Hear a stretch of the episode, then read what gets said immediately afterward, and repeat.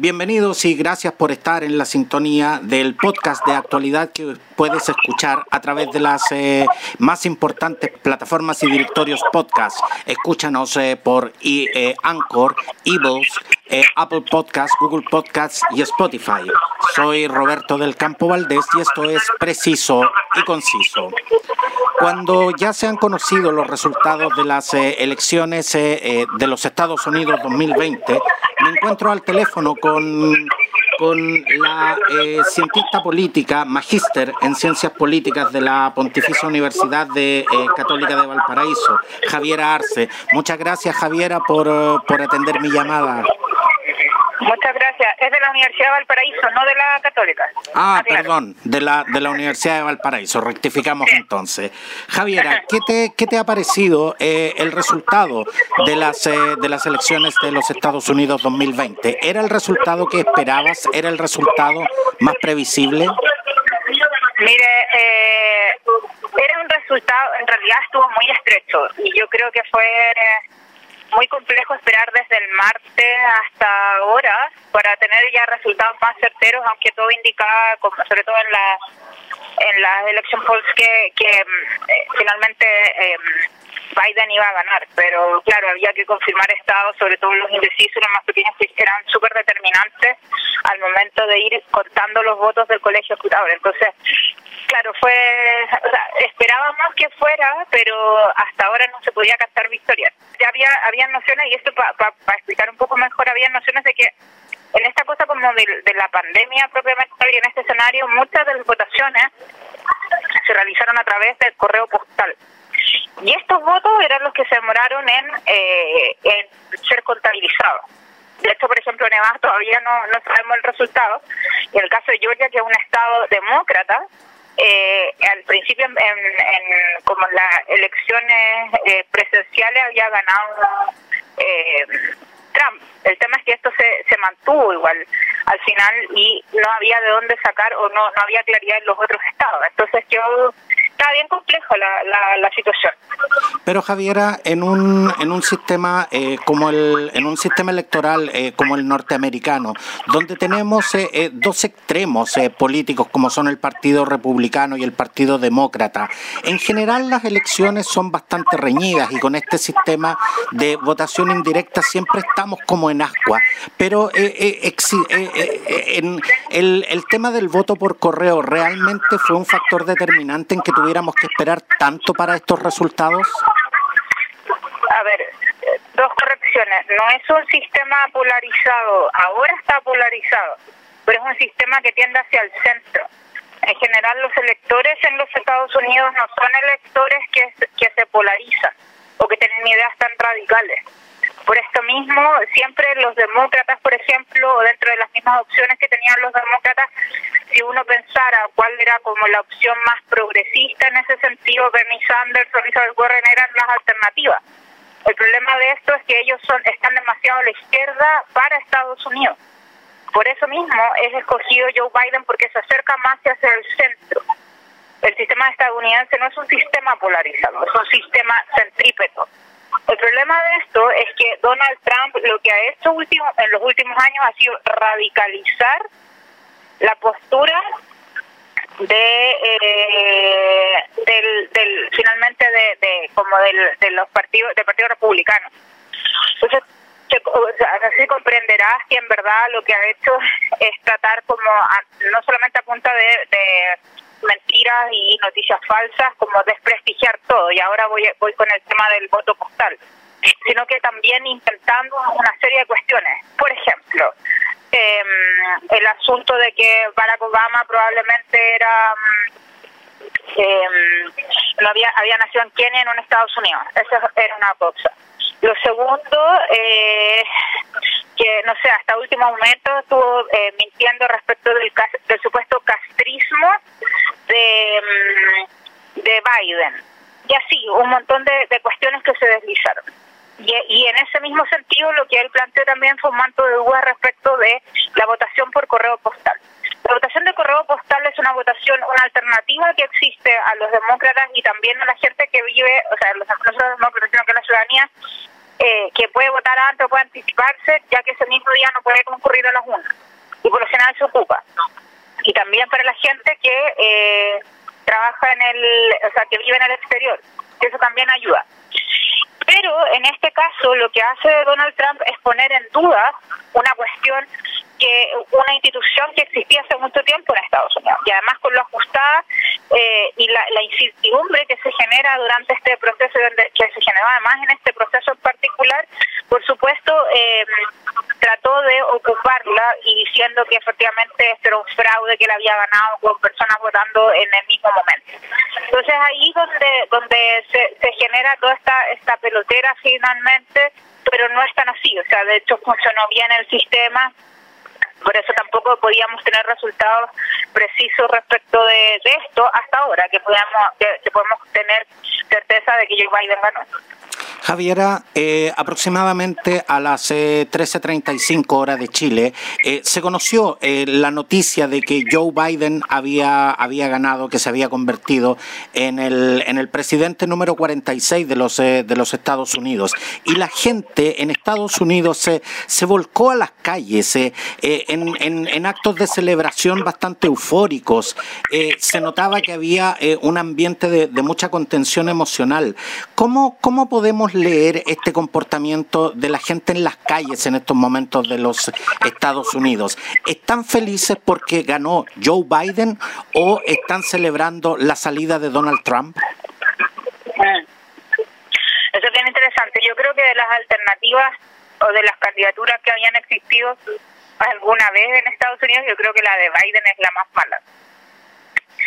Y, mm, y yo la verdad es que pienso que el programa de él tuvo que introducir un, tuvo que extender desde como los sectores más moderados hasta incluir a todos los sectores de Alexandro Ocasio Cortés, Bernie Sanders, sobre todo que están muy comprometidos con eh, algunos aspectos, sobre todo con el tema del cambio climático, eh, con el tema del, del eh, medical care, que, que en realidad eso también era re complejo porque Obama al momento de hablar del, de, o sea, perdón, Trump al momento de referirse como una salud pública para todo el mundo, acusa inmediatamente a la gente de ser socialista.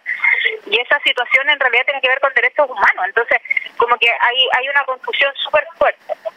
Y claro, o sea, eh, la contienda parte además con, con una indefinición o indeterminación de todo lo, de esta candidatura. Recordemos que al principio eran 20 candidatos eh, que corrieron en paralelo desde el Partido Demócrata y que eh, trataron de llegar. Y bueno, y la elección de Kamala Harris, yo creo que fue potente no porque ella haya pertenecido a los sectores más como de izquierda dentro del Partido Demócrata, sino por una coyuntura en particular que tenía que ver con el asunto del eh, George Floyd, que fue asesinado eh, este año y se instala la cuestión racial en Estados Unidos.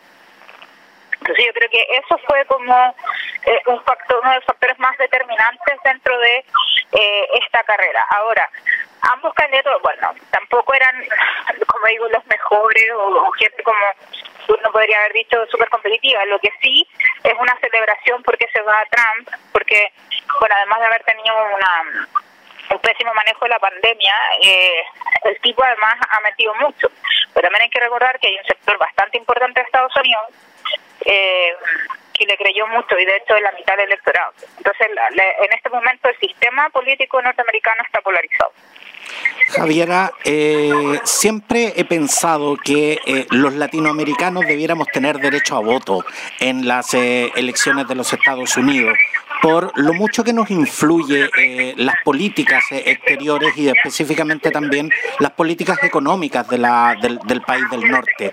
¿Qué, ¿Qué tanto nos va a afectar, qué tanto nos va a favorecer o qué tanto definitivamente nos va a perjudicar la administración del, del, del demócrata Joe Biden? Nos podría perjudicar. Yo creo que no, yo creo que por el contrario.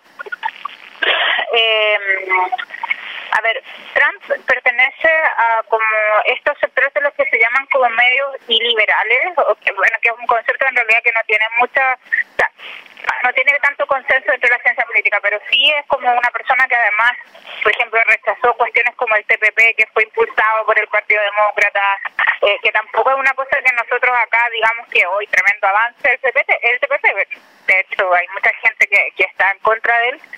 Eh, pero sí tienen tenemos mayores probabilidades como de avanzar hacia colaboraciones económicas más sustantivas. Y ahí hay que ver cuál va a ser eh, la posición política de Estados Unidos, porque también ha sido bastante criticada, sobre todo su intervencionismo en, en los asuntos internos en Medio Oriente, por cuestiones netamente económicas. Entonces, hay mucha Claro, y bueno, lo que sí podría ayudar mucho es em, el hecho de romper esta articulación entre las derechas en América Latina. Por ejemplo, Iván Duque de Colombia eh, me, me contaban hoy día que había puesto como toda su capital político para la reelección de Donald Trump. Estoy pensando en Juan Guaidó, estoy pensando en Jair Bolsonaro. Eh, bueno, Macri perdió en Piñera también, que se alineaban un poco con esta política de Trump, ahora quedaron un poco huérfanos con Biden.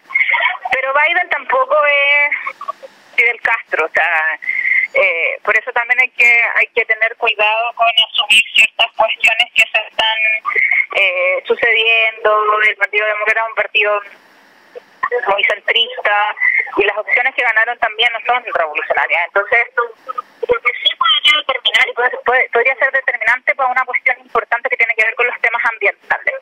Yo creo que ahí eh, Biden ya ha advertido eh, sobre posibilidades de avanzar no solamente como a de local taxes como de, de combustión, como empezar a, hacer em, impuestos por contaminación, sino más bien eh, transformaciones de em, de las energías para que sean tendientes a bajar en los niveles de carbono eh, que es un poco la preocupación para poder detener el calentamiento global. Eso podría significar en el futuro eh, impulsar a todos los países, no solamente de la región, sino que del mundo, a avanzar en tratados internacionales como Escazú, por ejemplo, que Piñera se negó a, a firmar. Y también, bueno, Trump, recordamos que se salió del Acuerdo de París y también manejó súper pésimo su política exterior. Javiera, Javiera Arce, eh, magíster en Ciencias Políticas de la Universidad de Valparaíso de, Chile. Ahora sí, ahora sí que lo dije bien. Quiero, quiero darte las gracias por, por atender mi llamada eh, para poder entender este, este momento que, que, se ha definido también como histórico y que resulta tan trascendental, no solo para los Estados Unidos, sino también para, para el mundo. Eh, Javiera, antes de que te retires, eh, la actitud, para mi gusto, infantil que ha tenido eh, Donald Trump al momento de no querer reconocer el triunfo, de acusar fraude y definitivamente no cumplir ni siquiera con invitar a Joe Biden a la, a la Casa Blanca asumiendo su triunfo. ¿Es un factor que va a eh, facilitar, va a entorpecer o simplemente va a ser algo anecdótico en este, en este proceso eleccionario de los Estados Unidos 2020? O sea, él quiere judicializar las elecciones y sobre todo hay estados donde hay verdaderos empates entre una y otra. Entonces, ahí vamos a tener que mirar con harta atención eh, cuál va a ser el camino. Él tiene mayoría en la Corte Suprema. Eh, pero eh, la verdad es que ya, por ejemplo, ha salido prácticamente todos los líderes mundiales a reconocer el triunfo de Joe Biden. Entonces me parece que son, además de que se ve pésimo, eh, casi se observa como aletazos de desesperación, eh, yo creo que no van a tener mucho, no van a surtir muchos efectos. Y sobre todo esto va podría representar una condena de la comunidad internacional en conjunto respecto a lo que está haciendo Donald Trump. Muchas gracias, eh, Javiera. Que te vaya muy bien. Muchas gracias a ti por la entrevista. Gracias.